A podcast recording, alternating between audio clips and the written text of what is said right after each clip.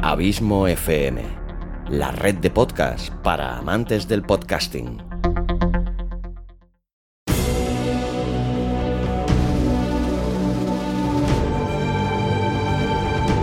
Una producción de Abismo FM, creada para todos aquellos que quieren disfrutar de su tiempo libre escuchando grandes historias.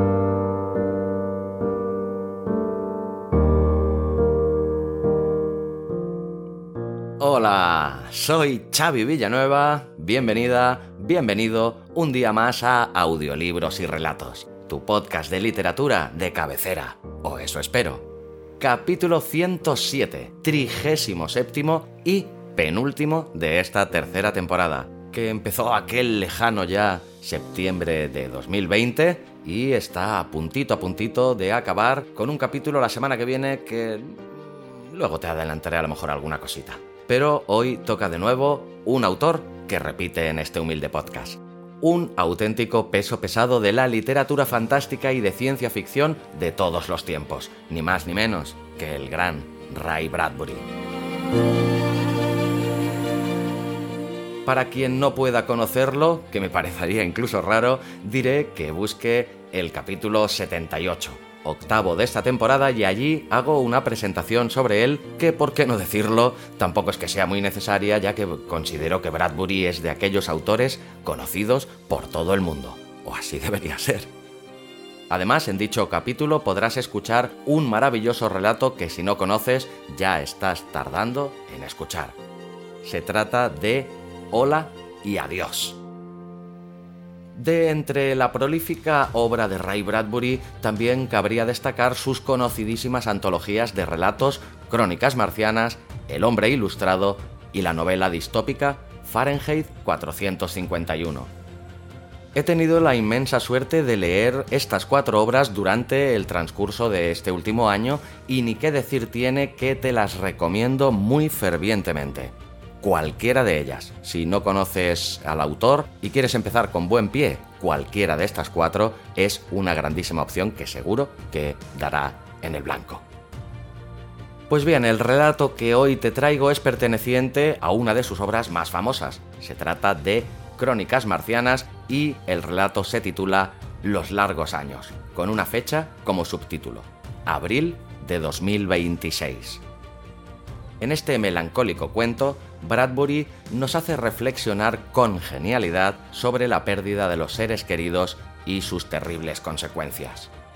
Un cohete de reconocimiento vuelve a Marte 20 años después y se encuentra a una familia viviendo en armonía. Este relato es un claro homenaje al amor, así como al dolor provocado por la soledad, alcanzando elevadas cotas de emoción que provocan un nudo en la garganta doy fe de ello. Espero realmente que te guste, aunque estoy casi convencido de ello. Gracias como siempre a Susana Porras por cederme gentilmente su voz y su talento para este relato y mil gracias a ti, mi fiel oyente, por tu constante apoyo y fidelidad y por hacerme tan feliz haciéndome saber que este podcast te gusta, te acompaña y te sirve de entretenimiento. Disfruta mucho, mucho el relato y recuerda que la semana que viene también tendrás un nuevo capítulo, el último de esta tercera temporada, en el que te tengo reservada una nueva sorpresa. Y te preguntarás, ¿y qué sorpresa es esta, Xavi? Pues es el nacimiento de algo a lo que le llevaba tiempo dando vueltas y que estaba deseando hacer. Pero, para saber más, vas a tener que esperarte hasta la semana que viene con este último capítulo de la tercera temporada de audiolibros y relatos. Aquí te espero. Como siempre, larga vida al podcasting y larga vida a la audioliteratura.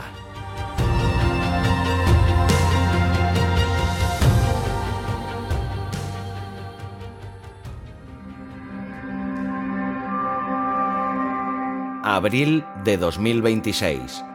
Los largos años. De Ray Bradbury.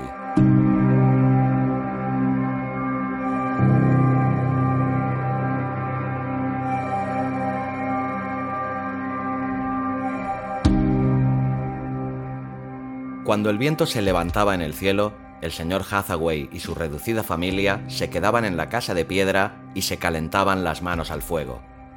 El viento movía las aguas del canal y casi se llevaba las estrellas, pero el señor Hathaway conversaba tranquilamente con su mujer y su mujer contestaba, y luego hablaba con sus dos hijas y su hijo de los días pasados en la Tierra, y todos le contestaban claramente. La Gran Guerra tenía ya 20 años. El planeta Marte era una tumba. Hathaway y su familia, en las largas noches marcianas, se preguntaban a menudo, silenciosamente, si la Tierra sería aún la misma. Esa noche se había desatado sobre los cementerios de Marte una de esas polvorientas tormentas marcianas, y había barrido las antiguas ciudades, y había arrancado las paredes de material plástico del más reciente pueblo norteamericano, un pueblo abandonado y casi sepultado por la arena. La tormenta amainó. Hathaway salió de la casa mirando hacia la tierra, verde y brillante en el cielo ventoso, y levantó una mano como para ajustar una lámpara floja en el cielo raso de una habitación oscura. Miró más allá de los fondos del mar. No hay nada vivo en todo este planeta, pensó. Solo yo y ellos. Y volvió los ojos hacia la casa.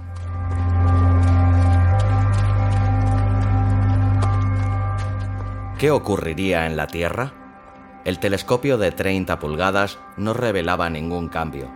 Bueno, pensó, si me cuido, puedo vivir otros 20 años. Alguien puede venir, por los mares muertos o cruzando el espacio en un cohete, con una estelita de fuego rojo. Se volvió hacia la casa. Voy a dar un paseo. Muy bien, dijo la mujer. Made in New York, leyó al pasar en un trozo de metal y todos estos materiales terrestres durarán menos que las antiguas ciudades marcianas. Y miró el pueblo que ya tenía 50 siglos intacto entre las montañas azules. Llegó a un aislado cementerio, una hilera de lápidas hexagonales en una colina batida por el viento solitario. Inmóvil, cabizbajo, contempló las sepulturas con toscas cruces de madera y unos nombres. No derramó una sola lágrima. Tenía los ojos secos desde hacía mucho tiempo.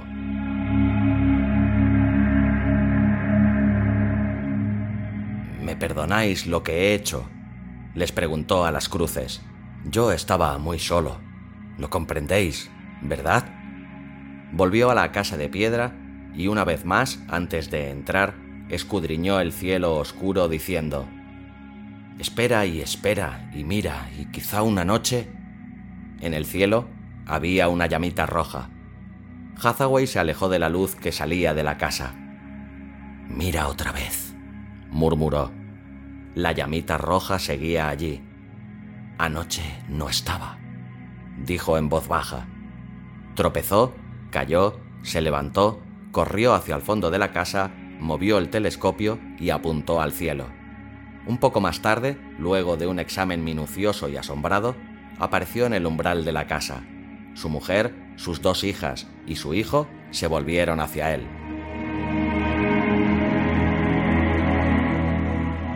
Tengo buenas noticias, dijo Hathaway al cabo de un rato. He mirado al cielo. Viene un cohete que nos llevará a casa. Llegará mañana temprano. Escondió la cabeza entre las manos y se echó a llorar dulcemente.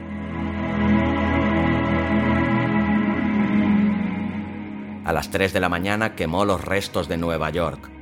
Caminó con unas antorchas por la ciudad de material plástico, tocando los muros con la punta de la llama, y la ciudad se abrió en grandes flores ardientes y luminosas.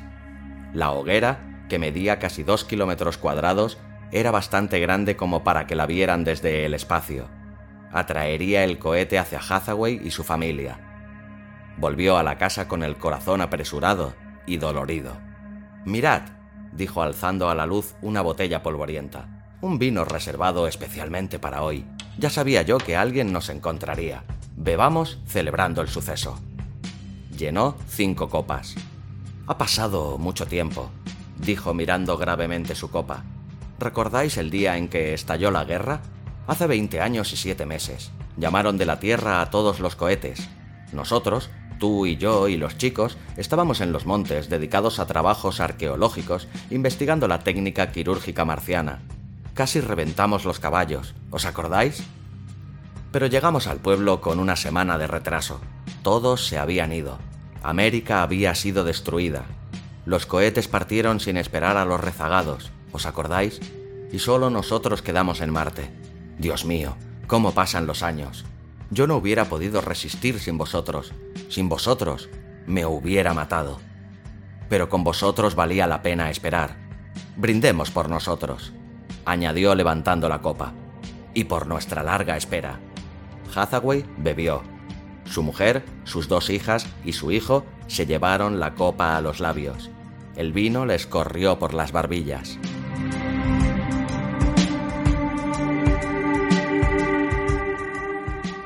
A la mañana, los últimos restos del pueblo volaban como grandes copos blandos y negros por encima del fondo del mar.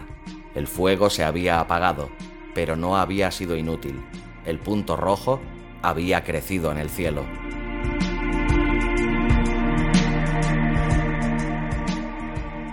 Un aroma de pan de jengibre salía de la casa de piedra. Cuando Hathaway entró, su mujer ordenaba sobre la mesa las hornadas de pan fresco. Las dos hijas barrían suavemente el desnudo suelo de piedra con frescas escobas y el hijo lustraba los cubiertos de plata. Les prepararemos un magnífico desayuno, rió Hathaway. Poneos los mejores trajes. Salió al patio y caminó rápidamente hacia el vasto cobertizo de metal.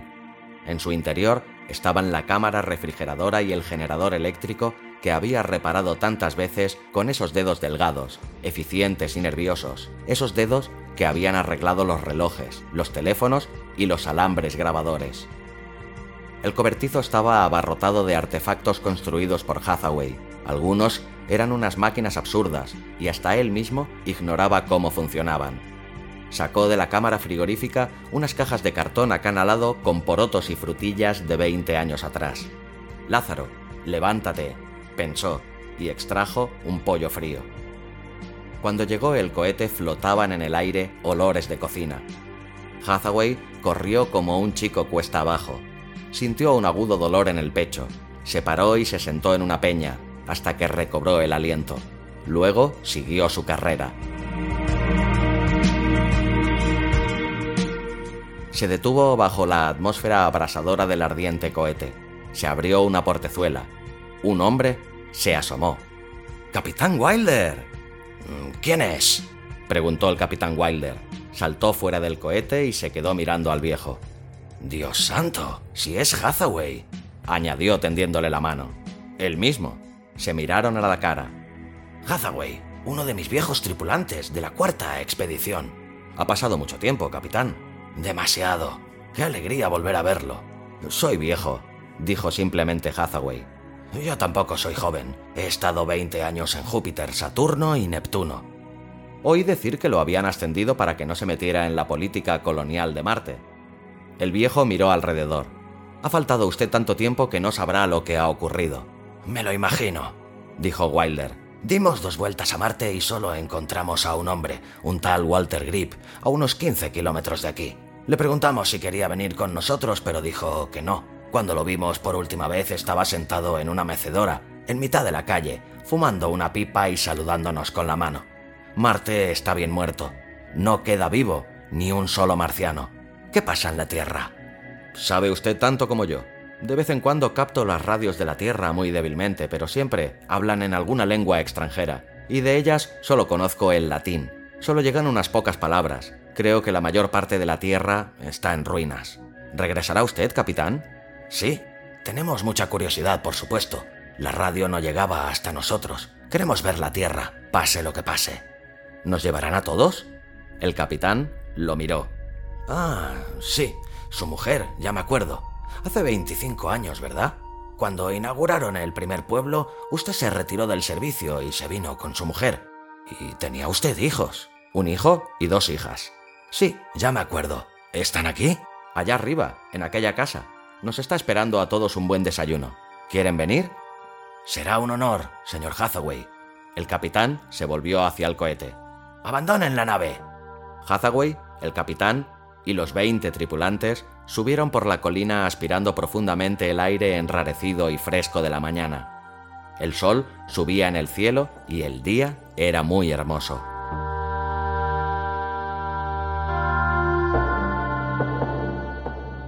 ¿Se acuerda usted de Spender, capitán? Nunca lo he olvidado. Una vez al año visito su sepultura. Se diría que al fin realizó sus deseos. No quería que viniéramos aquí. Me imagino que ahora estará contento, pues nos vamos todos. ¿Y qué fue de... ¿Cómo se llamaba? Eh, ¿Pargil? Eh, ¿Sam Pargil? Abrió un kiosco de salchichas calientes. Mm, muy propio de él. Y una semana después volvió a la Tierra para entrar en el ejército.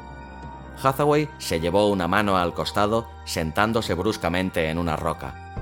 Perdóneme, es la excitación. Volver a verlo después de tantos años. Tengo que descansar. El corazón le golpeaba en el pecho. Contó los latidos. Mal asunto. Eh, con nosotros viene un médico, dijo Wilder. Excúseme, Hathaway. Ya sé que usted también lo es, pero conviene que él lo examine. Llamaron al médico. No es nada, insistió Hathaway. La espera, la excitación. Apenas podía respirar. Tenía los labios azules. Y cuando el médico le puso el estetoscopio, añadió, Es como si hubiera vivido esperando este día. Y ahora que han llegado ustedes para llevarme otra vez a la Tierra, me siento ya satisfecho y quisiera acostarme y olvidarme de todo. El médico le dio una píldora amarilla. Tome esto. Es mejor que descanse.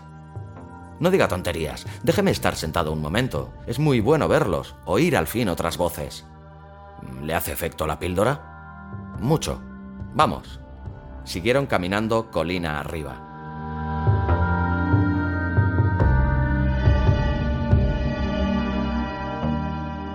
Alice, mira quién está aquí.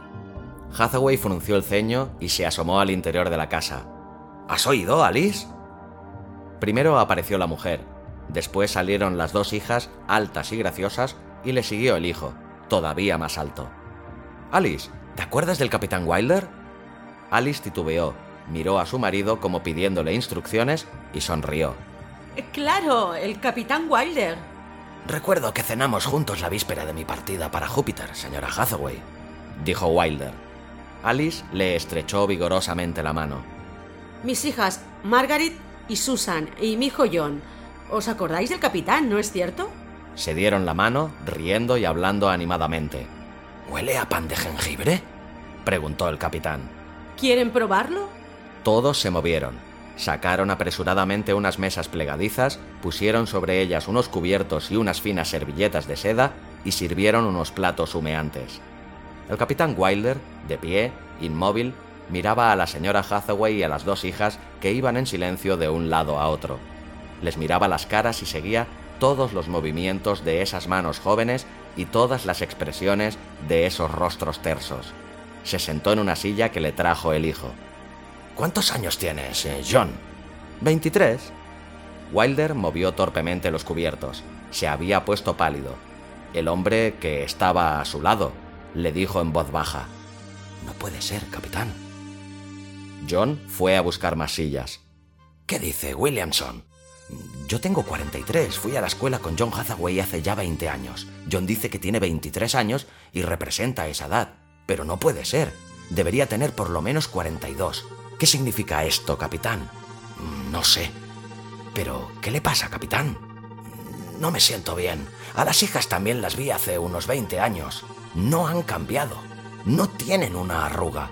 ¿Quiere usted hacerme un favor?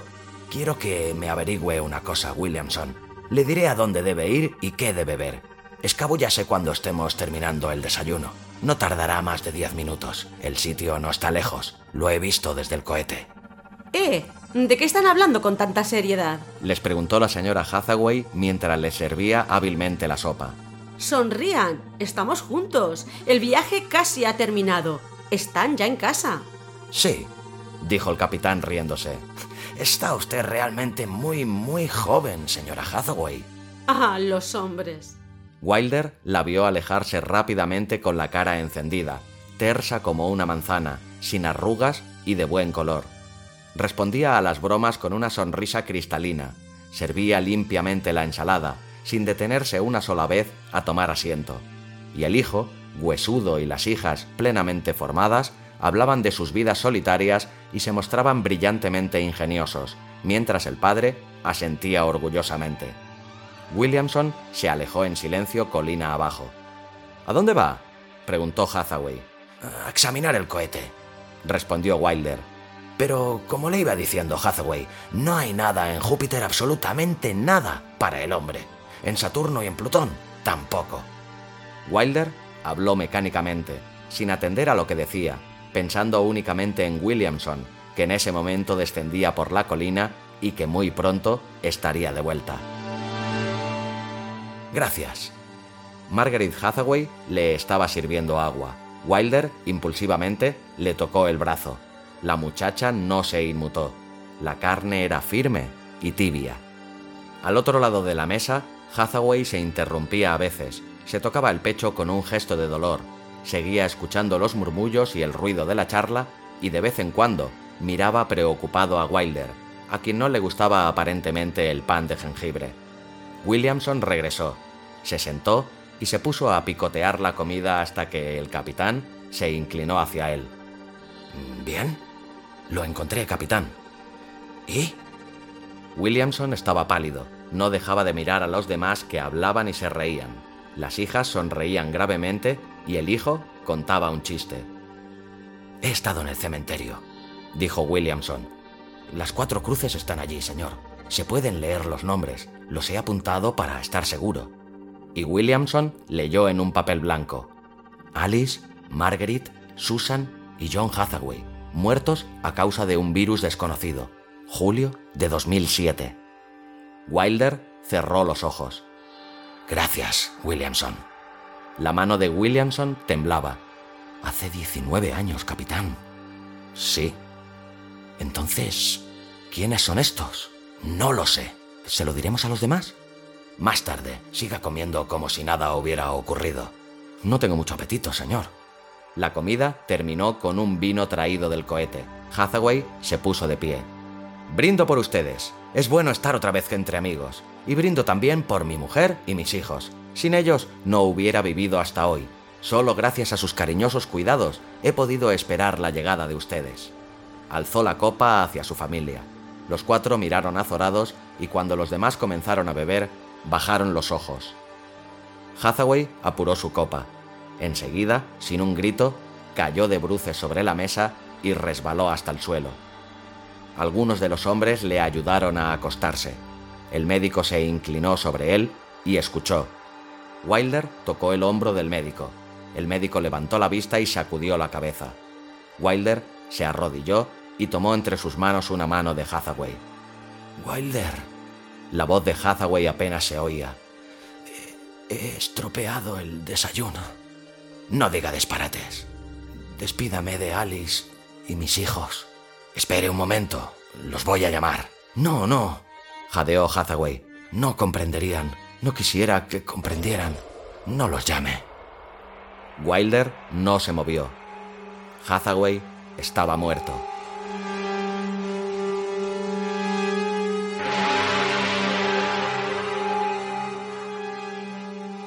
Wilder esperó algún tiempo. Luego se levantó y se alejó del grupo de hombres encorvados que rodeaban a Hathaway. Buscó a Alice y le dijo mirándola fijamente. ¿Sabe usted lo que acaba de ocurrir? ¿Le ha pasado algo a mi marido? Ha muerto. El corazón, contestó Wilder observándola. Qué pena, dijo Alice. ¿Cómo se siente usted? Hathaway no quería que nos pusiéramos tristes. Nos dijo que esto ocurriría en cualquier momento y no quería que lloráramos. No nos enseñó a llorar.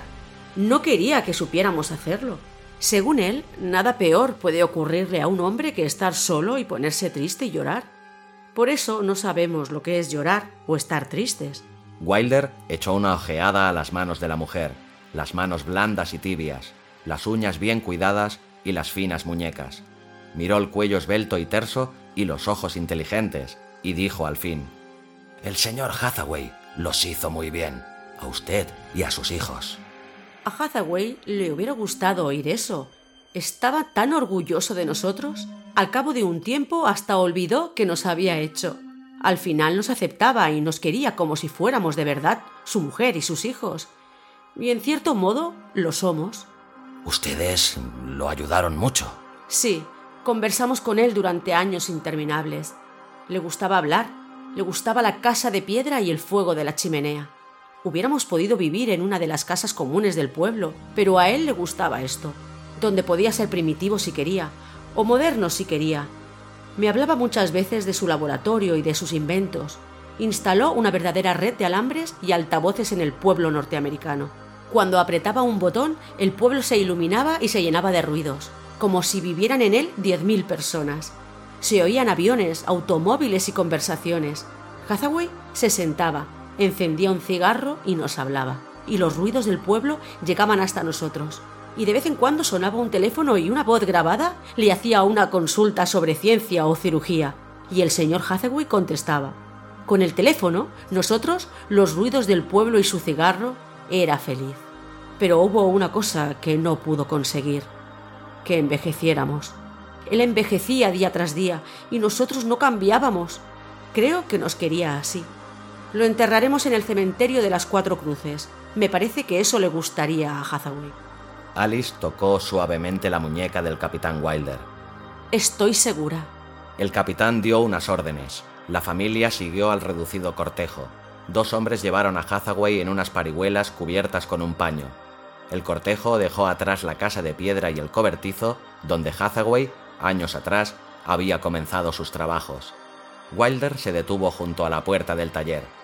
¿Cómo sería, se preguntó, vivir en un planeta con una mujer y tres hijos y verlos morir y quedarse a solas con el viento y el silencio? ¿Qué se podía hacer? enterrarlos bajo unas cruces, volver al taller y con inteligencia, memoria, habilidad manual e ingenio, reconstruir minuciosamente mujer, hijo e hijas, con toda una ciudad norteamericana a su disposición. Un hombre inteligente podía hacer cualquier cosa. El ruido de los pasos se apagaba en la arena. Cuando llegaron al cementerio, dos de los hombres abrían una tumba. Volvieron al cohete en las últimas horas de la tarde. Williamson señaló la choza con un movimiento de cabeza. ¿Qué vamos a hacer con ellos? No lo sé, dijo el capitán. ¿Los va a parar? El capitán pareció un poco sorprendido. ¿Parar? No lo había pensado. No los llevaremos. No, sería inútil. Es decir, que los vamos a dejar aquí, así, como son. El capitán le alcanzó una arma a Williamson. Si usted es capaz, yo no lo soy.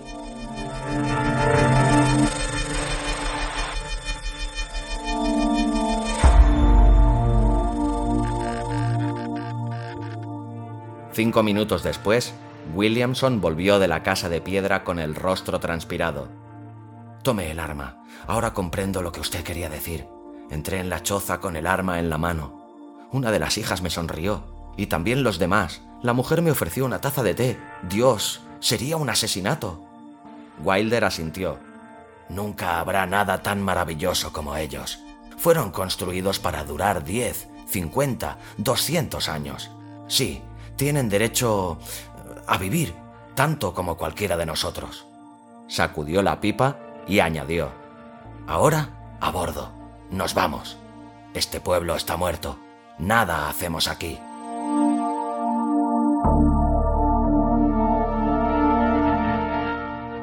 Oscurecía. Se levantaba un viento helado. Los hombres ya estaban a bordo. El capitán titubeó.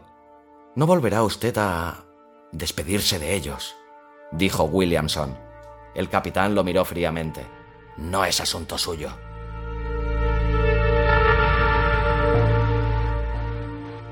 Wilder subió a la casa en el viento del crepúsculo. Los hombres del cohete vieron que su sombra se detenía en el umbral vieron la sombra de una mujer. Vieron que el capitán le estrechaba la mano. Un momento después, Wilder volvió corriendo hacia el cohete. De noche, cuando el viento barre el fondo del mar muerto y el cementerio hexagonal con cuatro cruces viejas y una nueva, una luz brilla aún en la casa de piedra.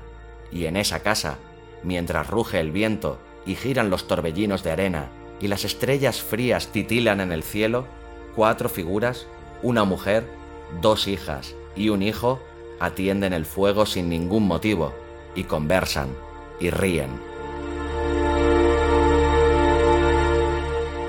Noche tras noche, año tras año, la mujer, sin ningún motivo, sale de la casa y mira largamente el cielo con las manos en alto.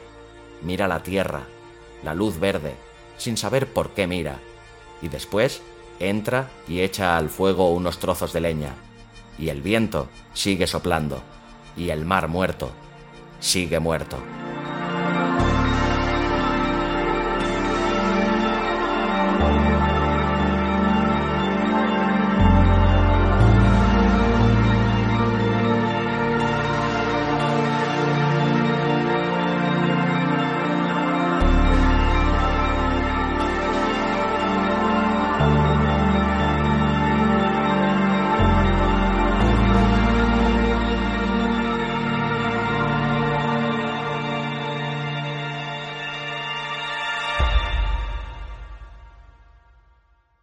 Qué demonios quiero hacer yo un audio relato? Por ejemplo, para hacerle una sorpresa a mamá. ¿No es vuestro aniversario el mes que viene? Pues coges su poema favorito, se lo narras, le añades una bonita música y se lo regalas. No dice que nunca le sorprendes con nada. Pero eso tiene que ser muy complicado y ya sabes que la tecnología y yo no somos muy amigos. ¿Quieres grabar un audio relato como un profesional? Necesitas el videocurso de Abismo FM Cómo grabar y editar un audio relato. www.abismofm.com barra curso guion audio relatos. Y larga vida a la audioliteratura.